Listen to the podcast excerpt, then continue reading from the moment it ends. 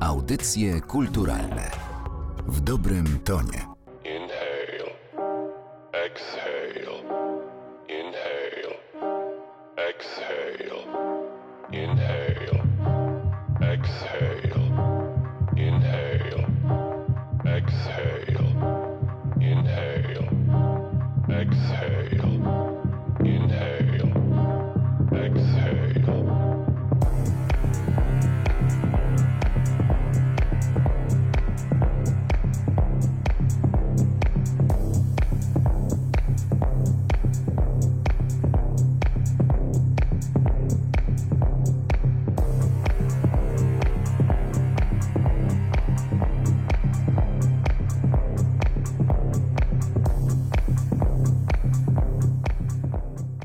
Przy mikrofonie Martyna Matwiejuk. Witam Państwa bardzo serdecznie w kolejnym odcinku Audycji Kulturalnych. Dziś e, moim i Państwa gościem jest e, Szymon Weiss, perkusista, performer, producent, kompozytor, DJ. To wszystko, czym jest dla Ciebie muzyka, to czym się zajmujesz e, na scenie, to na pewno niebawem usłyszymy o tym więcej. Bardzo miło mi Cię gościć w Narodowym Centrum Kultury. Cześć. Dzień dobry. I pozwól, że zaczniemy od e, tego, co jest najbardziej aktualne, czyli od Vice Video Orkestry. To jest projekt, dzięki któremu możemy poznać, czym jest technosymfonicznie. I zapytam cię, podążając za twoją dewizą, kiedy się Mhm. okazało, że techno to dla ciebie za mało? Wydaje mi się, że techno było za dużo dla mnie tak naprawdę, bo y, za każdym razem, kiedy miałem próbę robienia techno, nigdy tego nie potrafiłem do końca zrobić. I wynikałoby z tego, że jakby techno jest takim gatunkiem, którego chyba ja nie dościgam. Albo nie potrafię po prostu okiełznać, ogarnąć. I dlatego, że może nawet celowałem kiedyś, żeby w tej e, scenie techno się znajdować, to nie potrafiłem nigdy takiego zadania wykonać. Czyli tak jakby muzycznie, kompozycyjnie, produkcyjnie nie byłem w stanie nigdy na tyle skoncentrować się na, na zadaniu, na tyle, żeby wykonać po prostu produkt techno. I z tego chyba wynikało to, że zawsze wychodziło mi coś jako pochodna tego procesu. Mhm. Tutaj w przypadku tego projektu zostałeś w jednym bucie producenckim, drugi but założyłeś kompozytorski. E, Chciałoby się rzec... A e, dlatego tak się dziwili ludzie potem. Niekompletny ubiór miałem wtedy. To taki skok na głęboką wodę, chciałoby się rzec. Czego od ciebie wymagało stworzenie muzyki do tego projektu? Myślę, że niewiele, oprócz, przepraszam, no to dużo było pracy, to nie ma w ogóle dwóch zdań, ale przede wszystkim ja mam kwalifikacje na tyle, żeby pisać muzykę na taki duży zespół. Trochę, co prawda, zapomniałem, jak to się robi. Dlatego, że po 10 latach tam po szkole po prostu zapomniałem, który instrument jak stroi, a tam się niektóre instrumenty w pewnym interwale przystraja. Czyli rozpisuje się na przykład dwa saksofony nieco inaczej, o ileś tam konkretnie. Nie chcę wchodzić teraz w żargon, w każdym razie pisze się im melodie, które są jakby równoległe, od- odległe od siebie o interwał. I ja zapomniałem właśnie, który instrument, jakie to ma granice, jakie są te strój tego każdego pojedynczego instrumentu. Więc tutaj poprosiłem Tomka Citaka, żeby, czyli tego dyrygenta, który teraz też pomaga mi w orkiestrowaniu, żeby to dla mnie po prostu korygował finalizowanie oraz żeby, żeby być może też tam trochę takiego swojego freestylu kompozytorskiego y, zaaplikował. No ale przede wszystkim, bo pytanie jest takie, jaka to była praca, prawda? Czego potrzeba było, żeby to wykonać? Więc zaczęło się od tego, że ja po prostu dostałem paczkę sampli które brzmiały tak jak taka duża orkiestra unisono i okazało się, że powstał naprawdę tak zwany riff, taki dobry, duży, gigantyczny w zasadzie. Jeżeli pamiętasz, to jest w nagraniu, to jest ten ostatni. Mhm. On ma taki po prostu, nawet jakiś taki obraz się kojarzy, taki gigantyczny, jakiś taki prosto z, być może z łowcy androidów tej ostatniej części, kiedy wiesz, ten młody do tego pierwszego łowcy tam trafia i, i niebo jest żółte, wszystko jest takie przefiltrowane i w zasadzie obraz jest taki gigantyczny. Ja nie mówię, że mam jakąś taką synestetyczną zdolność, ale takie mam obrazy, kiedy ten temat słyszę, albo to brzmienie słyszę. No i jeżeli właśnie, od kiedy miałem już tę paczkę sampli, to zdecydowałem, że to właśnie jest ten język, którym teraz mogę mówić, dlatego że po prostu to było całe nowe pole do eksploatacji, a syntezatory, dlatego że wszystko mnie super szybko nudzi, to syntezatory powoli wtedy mnie już nudziły. Nudziła mnie perkusja akustyczna, jazzowa, na której też swego czasu bardzo dobrze grałem. Nudziła mnie, nie wiem, no szukanie, bo elektronika w ogóle jakby nie ma dna, tam nie ma granic zupełnie i tylko się spryt liczy, no chyba, że ktoś decyduje się na to, że jakąś sztampę tam powieli, co też jest niestety taką popularną sytuacją. I to wszystko dlatego, że, że wydało mi się, że w 2015 to przeeksploatowałem, to odnalazłem jakiś taki nowy, nowy trop, właśnie taki. Mhm. A propos tego obrazu jeszcze, e, dla tych, którym byłoby mało, to dodajmy, że obok tych brzmień orkiestry połączonych z elektroniką, nieraz taneczną elektroniką, pojawiają się również e, elementy wizualne. Maciej Szupica, z którym współpracujesz, e, który też był odpowiedzialny za oprawę wizualną dziedzińca kultury, tutaj organizowanego przez ENCEK, kiedyś zapytany przeze mnie, dlaczego ta relacja między dźwiękiem a obrazem jest tak istotna, powiedział, że wzrok jest zawsze pierwszy. On jest po prostu szybszy. I musimy bardzo dbać o te nasze doświadczenia wizualne. Jak ty sądzisz, dlaczego to jest takie ważne, żeby, żeby to łączyć? Dlaczego sięgasz też po te uzupełnienia w no, postaci wszystkim... właśnie tego dodatkowego komunikatu wideoświetlnego? Maciek Szupica tak powiedział, bo on myśli, że dlatego, że oczy są bliżej niż uszy.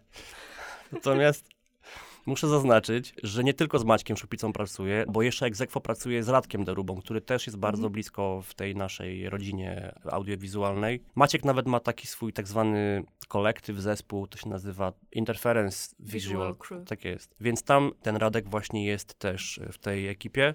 Natomiast z Maćkiem rzeczywiście, to Maciek był autorem pierwszych obrazów do tego właśnie koncertu i to na Maćka festiwalu ten skład Wideo Orkiestra miał premierę swoją. Po różnych tam trudnościach, po odwołanych różnych podejściach, po walce o to, aby jakieś dofinansowania pozachowywać, czy tam stypendia, właśnie na tym Maćka festiwalu audiowizualnym, czyli po prostu Interference. Festiwal, ten y, koncert miał tam swój początek i na pytanie, dlaczego sądzę, że wideo tak bardzo mocno, albo dlaczego ten koncert jest też równie wizualny jak, jak audio, sądzę, że szukałem jakiegoś chyba maksymalnego wyrazu dla tego materiału muzycznego. Zwłaszcza, że wiem, że to wcale nie jest jakaś taka odosobniona sytuacja, że przecież duże koncerty są okraszone dużym światłem i chyba taki miałem zamysł. Ale wiesz, jak to jest? Apetyt rośnie w miarę jedzenia. I zapytam cię jako artysta, dla którego zdaje się, że granice w sztuce nie istnieją, czy zastanawiałeś się nad tym, w którą stronę należałoby postawić następny krok? Masz jakieś takie marzenie związane z tym, jak rozszerzyć tę formę live-aktową? Mm -mm. Wydaje mi się, że teraz, kiedy w zasadzie wykorzystałem prawie wszystkie możliwości, bo przecież dźwięk jest głośny, orkiestra jest duża i unisono, światło jest y, niemalże stroboskopowe i gigantyczne, to teraz wydaje mi się, że trzeba robić to samo, tylko jeszcze lepiej. I na przykład dlatego, że ja w zasadzie przede wszystkim jestem muzykiem, to wydaje mi się, że muszę po prostu używając tych narzędzi zrobić teraz lepszą muzykę. Sięgając gdzieś tam do twoich korzeni, to na pewno znaleźlibyśmy tam perkusję jazzową, o czym wspomniałem wspomniałeś, ale zdarza ci się z niej zrezygnować. I chciałabym cię tutaj podpytać trochę o ambient, bo ostatnio miałam okazję słyszeć kilka twoich takich nocnych live'ów um, samogenerującego się ambientu. No właśnie, co to znaczy samogenerujący się ambient? To znaczy, że maszynie jesteś w stanie zadać takie granice losowości, że ta nigdy nie zagra frazy tak samo. Na przykład na czterech ścieżkach może nawet i trzech, bo to chyba było oszczędniej. Na trzech ścieżkach jesteśmy w stanie tak zaprogramować różne parametry, że ta fraza, która powtarzać się może nawet godzinę, nie daje wrażenia jakby zapętlenia, że, że cały ten ciąg daje wrażenie postępowania ruchu, że może słuchacz ma wrażenie, że bez przerwy jest w innym miejscu tej podróży. No i jest to maszyna, która po prostu tam pewne parametry wzbudza, nie wiem, redukuje, czasami pewne ścieżki ściszy. To wszystko zależne jest od tego, gdzie tam się ta losowość zaaplikuje. No właśnie, tu wchodzimy już w to zagadnienie takiego świadomego wykorzystania przypadkowości w sztuce. To można by było długo o tym rozmawiać. Y, w wywiadzie dla Estrady i Studia bardzo narzekałeś na zachowawczość y, niektórych artystów, która rzeczywiście się zdarza. No, wiemy, że zachowawczość pęta sztukę, paraliżuje ją. Co ciebie stymuluje do tego, żeby z tych murów rezygnować, żeby gdzieś tam wychodzić poza? Wydaje mi się, że niecierpliwość na pewno, czyli mhm. to na przykład wykonanie zadania jest super trudne dla mnie. Tak jak już wspomniałem, nie potrafię wyprodukować na przykład czegoś, co brzmi jak konkretny gatunek. Mam z tym problem duży, bo kiedy zamykam taki, takie przedsięwzięcie, to coś tam eksploduje albo, albo się zniecierpliwie i to porzucę. Chyba to, że, że nawet nie potrafię robić takiego klasycznego jakiegoś gatunku, a dwa, że po prostu przekorny jestem i przecież wszyscy wiemy, że wszyscy znamy artystów, którzy są lepsi od nas, którzy dziesiątki lat temu robili o wiele lepsze rzeczy. I jak w ogóle, jakim prawem mamy sobie świadomie tak dewaluować te nasze inspiracje i, i, i po prostu powielać coś, co jest zaledwie jakimś tam gatunkiem na Beatporcie czy, czy na Spotify?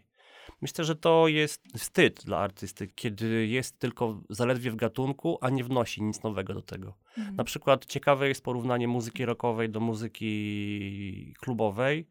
Muzyka rockowa ma o wiele większą akceptację u publiczności, albo różnorodność muzyki rockowej ma o wiele większą akceptację. Na przykład podczas innego wieczoru koncertowego dwa zespoły mogą być zupełnie różne, podczas kiedy na przykład przy jednym wieczorze takim technoklubowym artyści muszą być absolutnie odbici od jednej sztampy, bo jeżeli na przykład któryś trochę odstaje od tego od standardu, wtedy manifestują to ludzie i schodzą z parkietu z pytaniem, co on gra w ogóle, wiesz.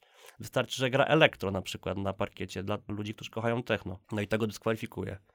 Także to jest smutne, nie? Bo ludzie których na przykład postrzegamy jako intelektualistów, no bo przyznajmy, że raczej scena klubowa nie mówię o takiej taniej scenie klubowej, typu tam dyskoteka, wiesz, z ozdobami, to raczej to są intelektualiści, więc oni świadomie poddają się takiemu czemuś, takiemu skanalizowaniu, że wchodzą w tylko jeden, w odbiór tylko jednego nurtu i ograniczają sobie po prostu różnorodność tych czynników, a jednocześnie też ograniczają różnorodność artystów. Mhm. Możliwości, które daliby artystom, gdyby pozwolili im grać po prostu rozmaite rzeczy.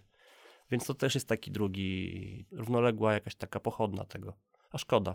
To skoro wiemy, że ciebie motywuje niecierpliwość, skoro wiemy, co ty dajesz od siebie, to odwróćmy to zagadnienie. Może tak mhm. trochę nie po kolei poprowadzę tę rozmowę, bo od szczegółu do ogółu, no ale zapytam cię. Mhm po co tworzysz, co ci daje muzyka. Myślę sobie tutaj na przykład o utworze Coping with Denial, A, trzyczęściowym, mm. który no chyba jest taką formą autoterapii. No tak, tak, to był manifest jakiegoś smutku, niedożywienia. Miałem tam oczywiście swoje już tam teorie, że może w jakiejś depresji jestem, chociaż nie byłem, wcale nie byłem tego diagnozować, bo po prostu bagatelizowałem to.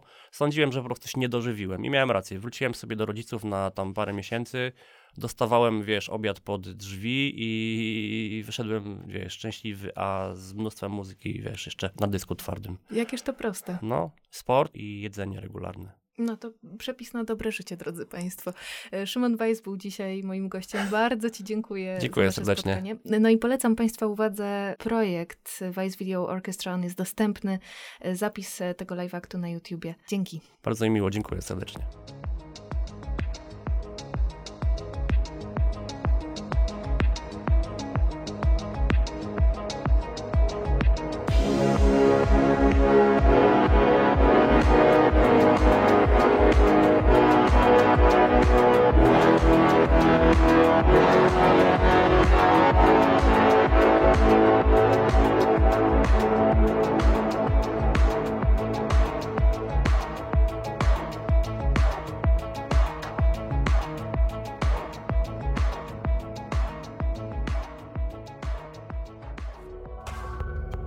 Audycje kulturalne w dobrym tonie.